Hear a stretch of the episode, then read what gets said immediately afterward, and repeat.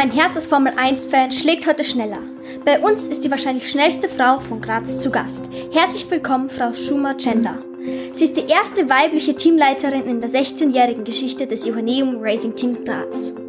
Motor und Sport, wie passt das eigentlich zusammen? Hallo, Sushma Chanda. Ich würde sagen, es passt eigentlich ganz gut zusammen, weil der Motor, der muss genauso leistungsgesteuert arbeiten wie der, der Rennfahrer, der im Auto dann sitzt. Und das ist halt eben sein Leistung, was er dazu beiträgt. Deshalb Motor und Sport passt eigentlich, finde ich, voll gut zusammen. Wir haben ein bisschen über sie recherchiert und wir haben herausgefunden, dass sie sich schon in jungen Jahren mehr für Rennautos als für Barbiepuppen interessiert haben. Wie kam es eigentlich dazu? Es ist richtig, ich habe nicht viel mit Barbiepuppen gespielt. Ich habe es tatsächlich kaputt gemacht und weggeschmissen, wenn ich auch nicht gekriegt habe.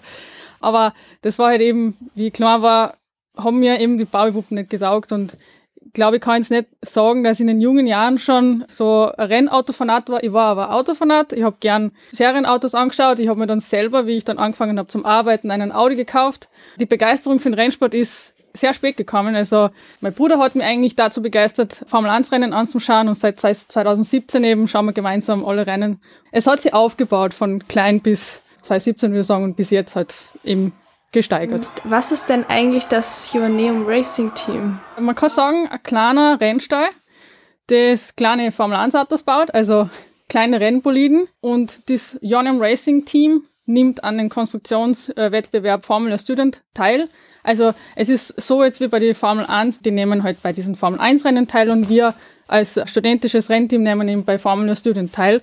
Genau deswegen bauen wir jedes Jahr ein Rennauto. Und also nicht, dass wir eine Basis haben oder dass wir Bauteile von Vorgängerautos nehmen. Wir bauen es wirklich von Null weg. Also wir haben Bauteile vom Chassis bis hin zu, ja, Motor und alles haben wir für jedes Jahr neu kaufen wir neu, wir schauen, dass wir Sponsoren bekommen und Rennauto dann zusammenbauen. Von einem 3D-Modell bis zu einem fertigen Auto ist ja ein ziemlich weiter Weg. Und was ist da eigentlich die Aufgabe einer Teamleiterin? Ja, meine Aufgabe war eben, einen Rahmen für die Teammember zu schaffen, damit, wo sie halt äh, arbeiten können, einen Zeitplan, Zeitplan vorzugeben und diesen auch im Überblick zu haben, weil das war ja meine, meine schwierigste Aufgabe, dass wir die Deadlines erreichen, dass wir Dokumente, die wir für diese Formula Student Wettbewerbe einreichen müssen, rechtzeitig einreichen, keine Strafpunkte bekommen. Monitoring nennt man das Ganze, dass man einen Überblick hat, was auch jedes Teammitglied macht.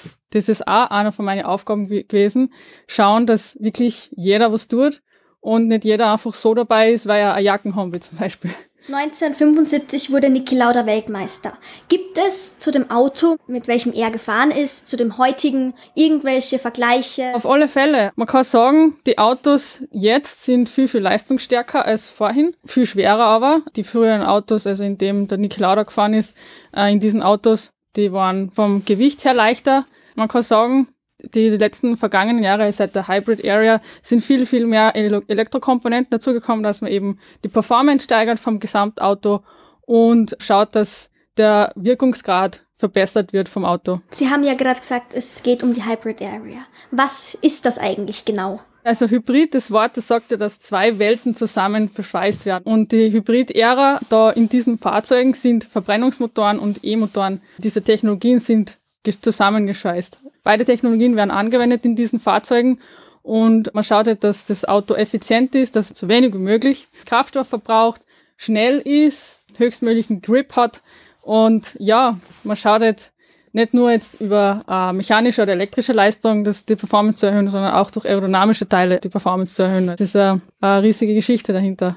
Was ist denn eigentlich die höchste Geschwindigkeit, die Sie je mit einem Rennauto gefahren sind? Diese Frage, die ist das ist echt tricky.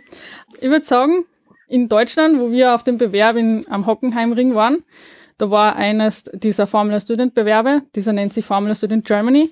Und da sind wir, also da bin ich mit meinem privaten Auto hingefahren. Und beim Zurückfahren, also es ist ja deutsche Autobahn und da ist ja kein Limit, oder?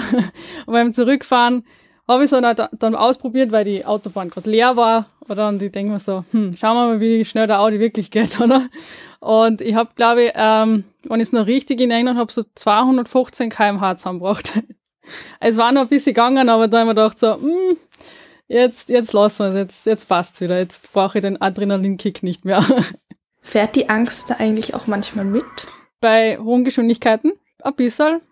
Aber weil der Adrenalin-Level so hoch ist, schaltet man das eigentlich aus, bevor, bis man, bis man halt denkt so, hm, jetzt, wo mehr Autos auf der Autobahn sind, vielleicht sollte man jetzt langsamer fahren. Und Sie haben uns ja schon vorher erzählt, dass Sie mit Ihrem Bruder öfters schon Formel 1 geschaut haben. Was ist eigentlich Ihr Formel 1 Vorbild? Ich würde sagen, der Christian Horner. Großer Grund ist, weil ich selber Red Bull Racing Fan bin. Also ich habe mich heuer voll gefreut, wie der Max Verstappen Weltmeister geworden ist. Andererseits Christian Horner deshalb, weil er ein richtig, richtig, also ein richtiger gutes Team zum Erfolg führt, leitet. Und andererseits Susi Wolf, also die Frau vom Toto Wolf, weil beide Entrepreneurs sind. Um, also, also die sind wirklich gute Führungskräfte und die haben, die haben halt ihre Teams auch von in, in möglichst kurzer Zeit zum Erfolg gebracht. Und das, das sind auch meine, Erfol meine äh, ja, Vorbilder. Und Niki Lauda, er hat immer gute, gute Sprüche parat gehabt und ja, an denen habe ich mir auch meistens gehalten. die haben mir echt geholfen. Motorsport, Automobilbranche und Umwelt, wie verträgt sich das eigentlich? Es verträgt sich eigentlich ganz gut. Man muss sagen, dass durch diese Hochleistungssportart eben Formel 1 viele Technologien in die Serienproduktion gewandert sind und Anwendung gefunden haben. Und ja, in Zukunft jetzt mit der Umwelt auch viel, viel besser. Äh, ich habe einen Artikel gelesen, wo eben die Formel 1 einen Beitrag geschrieben hat über CO2-neutralen Zielen bis 2030. Also sie wollen CO2-neutral sein. Man muss halt aufpassen, da gibt es immer diese Netto- und Bruttowerte, auf das will ich jetzt gar nicht so genau eingehen, aber sie haben wirklich das Ziel, CO2-neutral zu werden, nicht nur auf der Rennstrecke mit deren Fahrzeuge, sondern auch äh, außerhalb der Rennstrecke, weil diese, diese Verschiffung von den, von den Bauteilen von Strecke zu Strecke, das ist eine immense Belastung auf das Klima von der Erde. Und ja, also es wird jetzt auf das auch Wert gelegt. Oder zum Beispiel, es gibt auch diese Shows mit den Fliegern, die über die Strecke fahren. Das sind eigentlich auch nicht notwendig. Und auf das schauen sie jetzt auch schon langsam, dass das abschaffen. Testen die großen Rennstellen Elektroautos für die Allgemeinheit? Ähm, ja, die großen Rennstellen, wie gesagt, das sind eben ein großer, großer Spielplatz, würde ich auch sagen. Andererseits auch eine große Möglichkeit, Technologien zum Testen.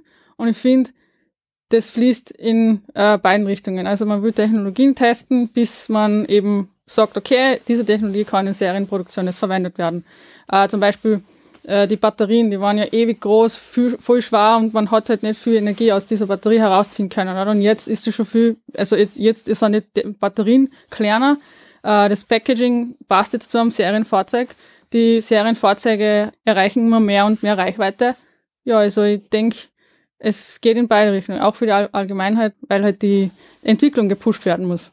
Wir gehen jetzt in das Thema Sicherheit. Unter System Safety versteht man ja die funktionale Sicherheit eines Fahrzeuges. Zum Beispiel, was ist, wenn ein kleines Kind bei einem Auto, welches fährt, eigentlich die Handbremse drückt? Was soll das Auto da eigentlich machen? Es ist ein ganz spezifisches Beispiel.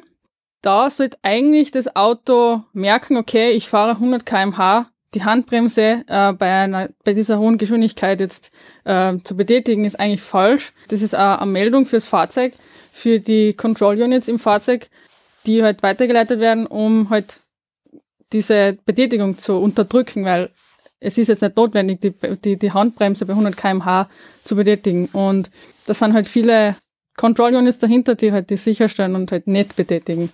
Genau. Das ist halt eben die funktionale Sicherheit. Glauben Sie, die Autos werden in der Zukunft ohne Lenkrad, also selbstfahrend unterwegs sein? Ich glaube teilweise. Es macht auch Sinn für äh, Menschen, die eingeschränkt sind in ihrer Mobilität.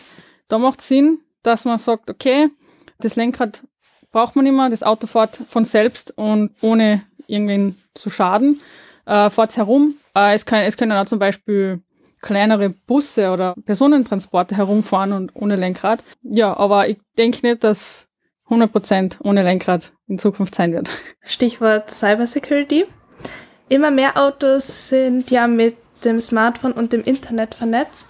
Was passiert eigentlich, wenn das gehackt wird? Cybersecurity, das ist halt eben, dass solche Hackerangriffe registriert werden und es wird versucht, oder das Auto versucht dann, diesen Angriff irgendwie zu schwächen oder halt generell entgegenzuwirken und sagen, okay, ja, da ist jetzt irgendwas komisches, das passt überhaupt nicht. Wir müssen jetzt, also das Auto muss jetzt dann entscheiden, okay, äh, ich sperre jetzt alle meine, ich sage jetzt Protokolle, das sind halt eben diese, diese Dinge, die Cybersecurity eben, eben schützt. Und ja, ich muss, und das Auto muss jetzt schauen, okay, na, das, dieses, diese Daten darf jetzt, darf jetzt der Hacker quasi nicht in die Finger kriegen. Zum Beispiel das Lenkrad übernehmen oder die Lenkung übernehmen. Das ist, das ist voll gefährlich. Wenn jetzt zum Beispiel ein Hacker die ähm, Steuerung über das Fahrzeug hat, ja, dann kann alles passieren, oder? Und das, das ist, ist jetzt ein, ist ein arges Beispiel. Aber das kann passieren und das verhindert eben Cybersecurity. Es steht ja zurzeit sehr schlecht um unseren Planeten, aber es gibt dennoch Menschen, die versuchen, unseren Planeten zu retten. Haben Sie eigentlich so etwas wie ein Klimavorbild oder einen Menschen, den Sie bewundern für seine Taten? Ja, ich habe ein Klimavorbild und zwar meinen Partner. Er hat mich äh, dazu motiviert, meine Ernährung umzustellen. Ich bin jetzt teilweise vegan unterwegs. Ich habe jetzt geschaut, dass ich zum Beispiel hm, weniger ja, Mahlzeiten mit Fleisch esse. Ja, eher vegane Sachen probiere und schon langsam schmeckt es mir auch, weil wenn du jetzt e-, öfters zum Beispiel Tofu probierst, du denkst das schmeckt komisch.